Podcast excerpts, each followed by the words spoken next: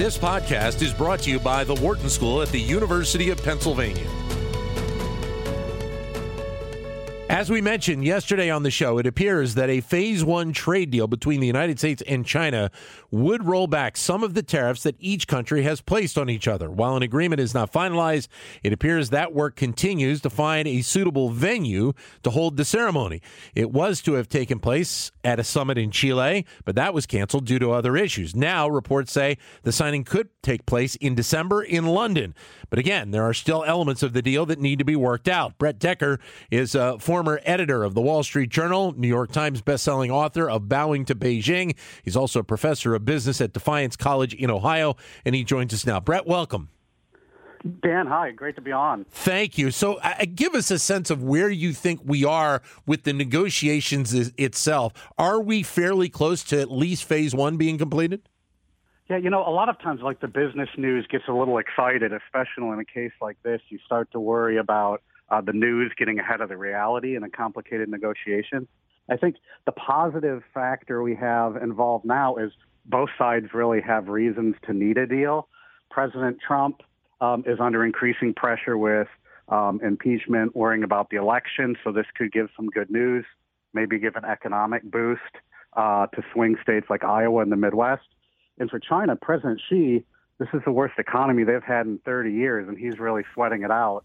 The IMF, uh, the IMF last week, in the last few days, um, downgraded. They thought that they predicted their economy is going to drop uh, even more next year.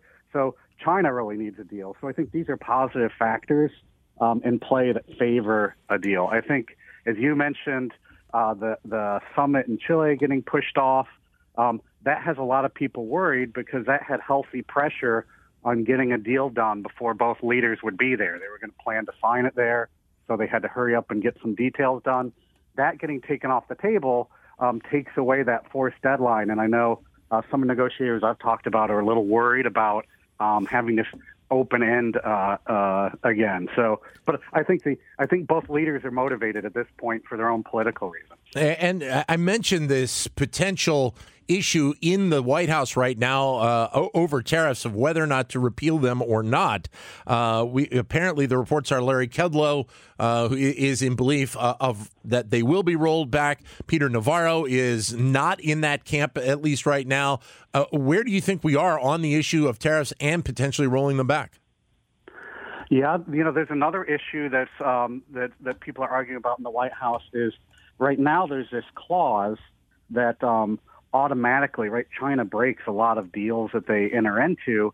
So White House officials are also um, one thing President Trump wants and, and our trade negotiator Lighthizer wants is an automatic snapback provision. So if China doesn't hold up its end of the deal, tariffs are automatically reinstituted. So a lot of people in the White House are arguing over that provision. I think right now um, the two camps. I think President Trump wants a deal, so I think he can uh, intervene on his warring camps. Um, I think how much of a deal is also a question. So um, on the plate right now are about $375 billion in tariffs. Um, China wants their other tariffs, about 150 some billion, about to um, uh, be instituted in December. So those would be added in. So you're talking about a, over half a trillion dollars in tariffs.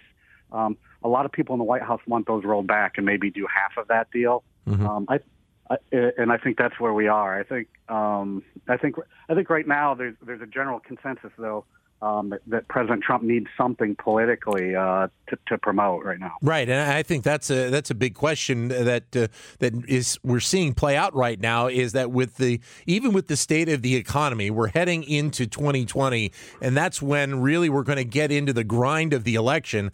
And I think a lot of people believe that it would be good for President Trump if he was able to complete a portion of this trade deal here in the next couple of months.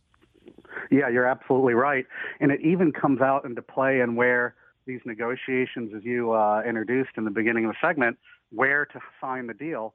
President Trump is pushing really hard to sign the deal in Iowa, right? There's a lot of pressure on farmers because of the tariffs. Uh, one of the main stipulations that's being negotiated is trying to get China to buy more U.S. agricultural goods.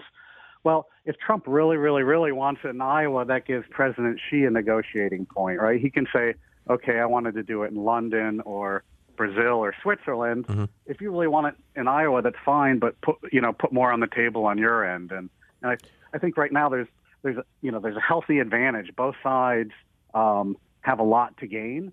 Um, I think the danger is both sides think they have the competitive advantage in the negotiations and are dig- still digging in their heels a bit, and that's what we have to get around. So, taking the tariffs off the plate for a second, when you look at what could potentially be in a in a phase one deal, what are the areas you think are the most important?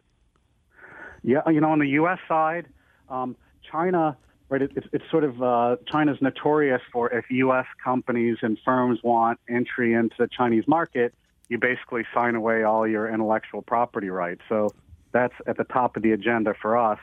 Um, also, uh, as, as far as like mobile tech, uh, different provisions as far as uh, spying going on, how to prevent that. Um, President Trump, um, even from from his days as a candidate, on an issue that's important for him are restrictions and limitations on how China can mani- manipulate its currency. So those are some of the big ones.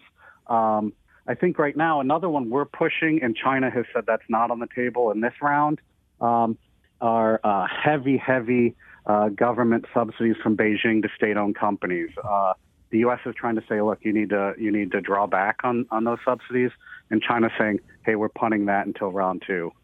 What about the issues around fentanyl? Because that has been has hasn't been talked about as much lately, but it is certainly one of the issues I think that the White House would like to see China move uh, and have a heavier hand on, especially within their own borders.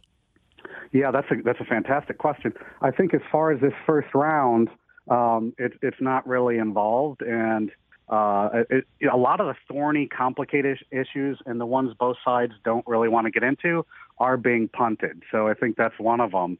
Um, uh, President Trump likes to use that, especially it's a right. It's a very visceral, rhetorical point.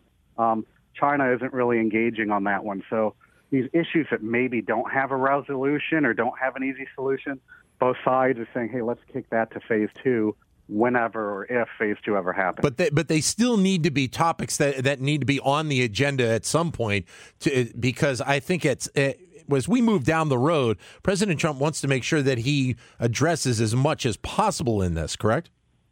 Yeah, and, and if you look at the slate right now, the, the number of issues the U.S. is bringing up are, are um, very serious and also very numerous. Um, China is mostly, mostly saying their, their requests are very simple. We want to get rid of these tariffs. So it's the horse trading is how many uh, of these issues will they address uh, for how many billions of dollars that we roll back and and and, how quickly. Um, China's basically saying um, on their retaliatory tariffs, um, they will roll back uh, an equal dollar amount for everything we roll back. So they're not even fighting over that. It's the all these other issues, intellectual property, um, uh, production of of, uh, of these counterfeit drugs and things like that that that are um, uh, you know, who get how how much are we going to get is is on the table. Brett Decker uh, joining us as we talk about the uh, update on the U.S. China trade negotiations. You're listening to Wharton Business Daily here on Sirius XM 132. The intellectual property part of this, Brett, is obviously very very important. Not only just the businesses having ac- uh, access, I should say, to uh, to China, but just having to be able to uh, to push over uh, some of their content as they want to go into the country is a significant issue. Yeah, you know, Dan, you, you you probably talked to a lot of people too. A lot of U.S. businesses are sour on China now. There was sort of this this holy grail of the Chinese market, right? This idea that their middle class would be 600, 700 million. Um, it's, it's less than half of that probably, but I think what also hurts is their cons- their consumer market isn't nearly as large as ours. It's less. It's probably a third or less of their economy. So a lot of American businesses they they're vulnerable to their technology uh, to technology transfer when they go over there. They have limited property rights even when they invest large uh, a large uh, financial commitment to facilities. But there also a lot of companies aren't making the financial profits they thought they were. Uh, one example, uh, General Motors has spent an enormous amount of money to try to get uh, a larger part of the Chinese market, and they, I mean they're, they're losing money in China. So a lot of people aren't seeing that the investment is worthwhile. I think China knows that, and they're worried about uh, a bit of a softening uh, of investment as well. So, you know, how this plays out in the trade deal, China needs to sweeten the deal a little bit and make uh, give some confidence to investors that it's not a losing game over there uh, in the Middle Kingdom. You should note, uh, Brett, now seeing some reports that President Trump has come out and said that he has not agreed to roll back tariffs, at, at least for the moment. So I guess, at least for now, the president has made his statement. I, I think it's still kind of a wait and see situation to see how these final uh, few days of the trade negotiations go to see whether or not there will be a rollback of tariffs. If you notice, all the last couple days, all this uh, push of of media stories about it, it's all based on comments put out by uh, co- uh, commerce officials in China. So the White House already said, "Look, we're not making any announcements yet. This is right. still a deal in, in progress." So um, you know, and, and that's part of the negotiating game too, right? Yeah. Um, and he, all, he apparently has also said that the that when it is done, the deal is going to be signed here in the U.S. So all of this conversation about London or other locations, I think we can put that put that to bed at least for now. Uh, that he has said that. So yeah, I think I think President Trump would give a pretty good uh, deal to do it in somewhere like Iowa. Someone mentioned Alaska. That doesn't make as much sense to me. Yeah. Uh, the one thing that made in- London interesting, Boris Johnson, the Prime Minister in the UK, re- was really pushing London, as we know President Trump likes Boris. So yeah. uh, to me, that that that made it interesting. But I think Trump really wants a win here, and he really wants a a visual and rhetorical and symbolic win. And and signing a deal here, I think, could be one. And I think Xi uh, would play ball with that if, if he got something good in return. How important, though, is it? And one of the, the areas that has been focused on during this, this trade war has been uh, the farmers in, in, Middle America. And you mentioned he'd love to do, you know, potentially a signing in Iowa. Those are those are the people that voted for him three years ago, and, and those are the people he is going to need to have if he wants to win re-election coming up next year. But these are also the people that have been significantly hit hard by the trade war. Yeah, you know the, the people's position on on on tariffs and trade sanctions they play out really interestingly. So a lot of the farmers like look these these these uh, these tariffs are hurting us, but also recent polling in the last couple of weeks have shown um, in these farm states and a lot of these swing states uh, there's still high uh, uh, over majority support for some of the, the trade policies. And also, Trump is stronger there than in, in some of the other regions of the country that he won. So it's a, it's a little conflicted on how much pressure he's getting getting out of that. You know, he's uh, um, I think I think if he gets it done, the timing is pretty interesting right now. Um, right, he's a bit of a showman. Uh, he also has a pretty good sense of timing. You know, if this draws out into January February, I wouldn't be that surprised, and that just makes it even more timely for the election. Uh, most people think it's going to get done in December. I'm not. I'm not that convinced. I think uh, if it if it is drawn out a couple more months, that might even be uh, more useful for the president politically. Brett Decker joining us here on the show. Brett, thanks very much. Brett, former editor at the Wall Street Journal, also New York Times bestselling author of the book Bowing to Beijing, and a professor of business at Defiance College in Ohio. To keep engaged with Wharton Business Daily and other Wharton School shows, visit businessradio.wharton.upenn.edu.